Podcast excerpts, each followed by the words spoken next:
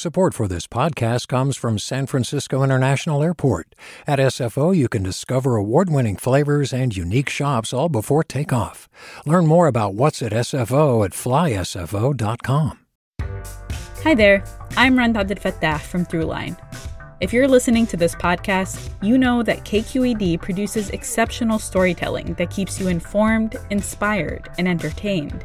Their podcasts cover issues from your neighborhood to the entire country and everything in between. Support this work today. You can help us continue to bring quality podcasts to your ears. Just head to donate.kqed.org slash podcast. That's donate.kqed.org slash podcast. KQED. Good morning. This is the California Report. I'm Madi Bolaños in San Francisco.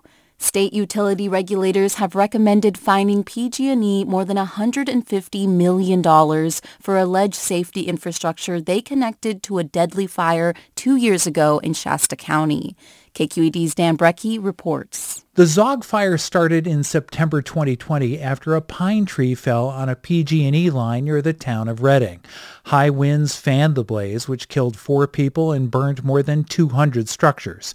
An investigation by the California Public Utilities Commission has concluded that company contractors failed to identify or remove the obviously damaged tree. Commission staff are recommending that PG&E be assessed $155 million in penalties for that failure and other alleged rule violations. That penalty would be paid by PG&E shareholders, not ratepayers. The company has 30 days to pay the fine or file an appeal. For the California Report, I'm Dan Brekke. Hi, I'm Sasha Khokha, host of the California Report magazine. Every week, we bring you stories about what connects us in the giant, diverse Golden State.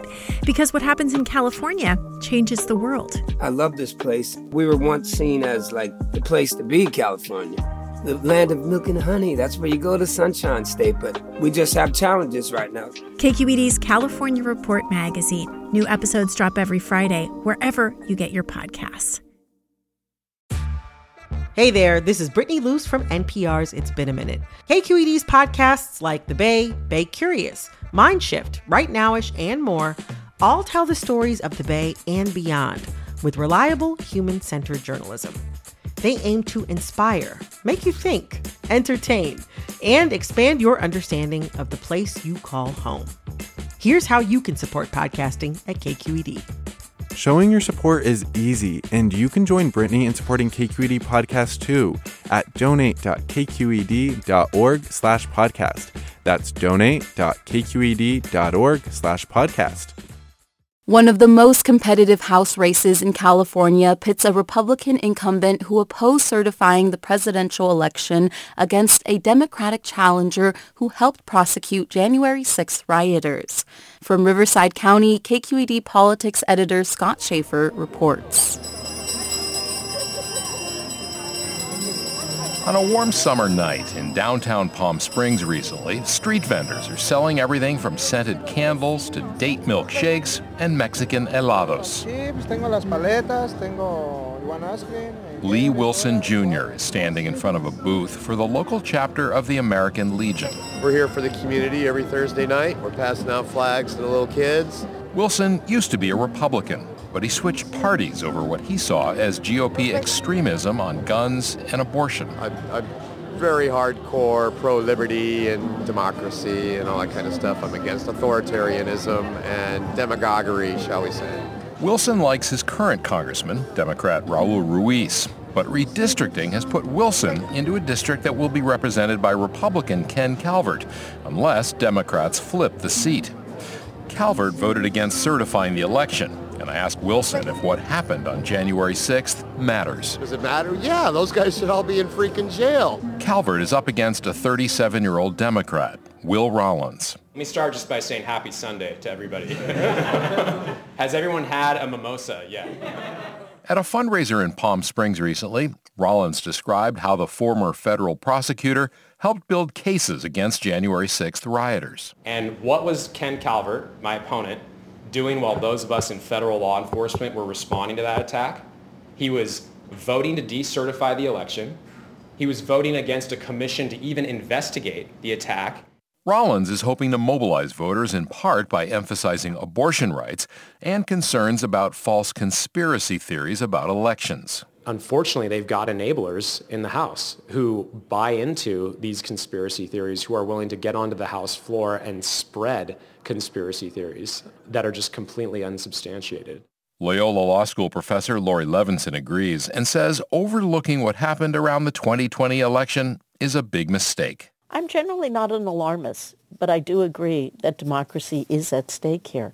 We've never seen anything like this. For his part, Calvert, who has represented this region in Congress since 1993, is counting on voters to care more about kitchen table issues than the insurrection at the U.S. Capitol. Look, the people uh, that I talk to are not thinking about something that happened a year and a half ago. They're thinking about what's happening right now when they go to the market or when they go fill up their tank full of gasoline. The literature, use click not home, left literature.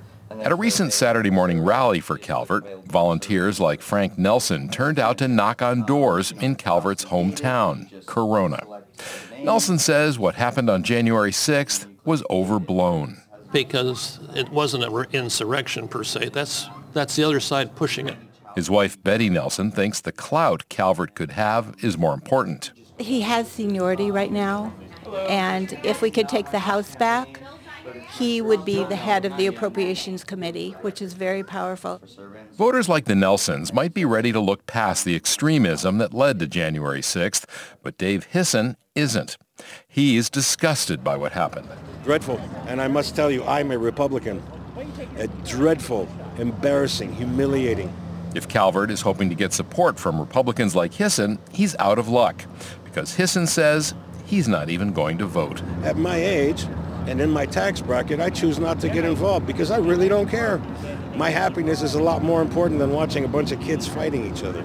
We'll know soon whether voters here go with a Trump-endorsed Republican who's won 15 straight elections here or a fresh face who helped prosecute rioters who tried to keep Trump in power after he lost the election. For the California Report, I'm Scott Shafer in Palm Springs. This story is part of a project from the California Newsroom, a collaboration of California's public radio stations, NPR, and Cal Matters. California voters will weigh in on high-profile political offices like governor and Congress this fall, but they'll also be voting on four California Supreme Court justices. Here's why, according to Cal Matters Justice reporter Byrhonda Lyons.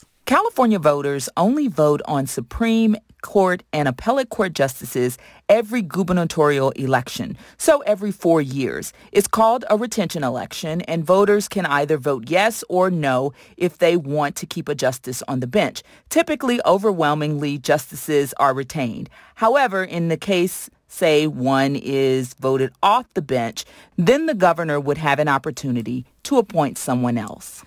That's Cal Matters' Byrhonda Lyons talking about state Supreme Court elections. Among those on the November ballot is Associate Justice Patricia Guerrero, who's up for the position of Chief Justice. If she's confirmed, she would be the first Latina to lead the state's high court. Fun fact, California has one of the most diverse Supreme Court benches in the country.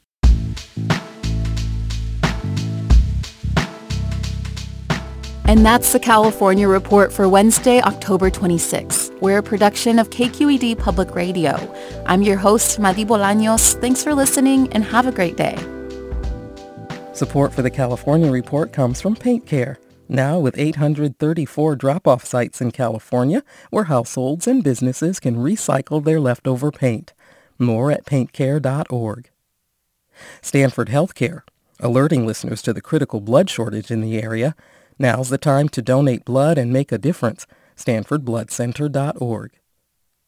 And Eric and Wendy Schmidt, whose philanthropy includes Schmidt Ocean Institute. Coming this fall, the launch of research vessel Falkor 2, advancing the frontiers of ocean science and exploration on the web at schmidtocean.org. Do you love learning about the San Francisco Bay Area? Its history, its people, its unique blend of cultures? Then you should check out the Bay Curious book. I'm Katrina Schwartz, editor and producer on the Bay Curious podcast, and I'm here to let you know that for the month of May, we've worked out a sweet deal for KQED podcast listeners.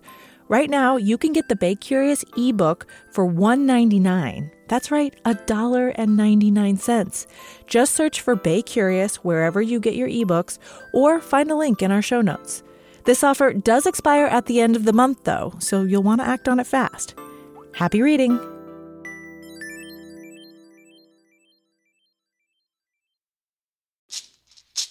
Hey, it's Glynn Washington from Snap Judgment. And if you love what you're hearing, and I know you love what you're hearing, please consider becoming a KQED member. Get special access to cool events, behind the scenes footage, and so much more. Plus, you'll sleep better at night knowing you did your part for the community you depend upon. It's in you. Please be in it. Visit donate.kqed.org slash podcasts to sign up now. That's podcast with an S. Thanks.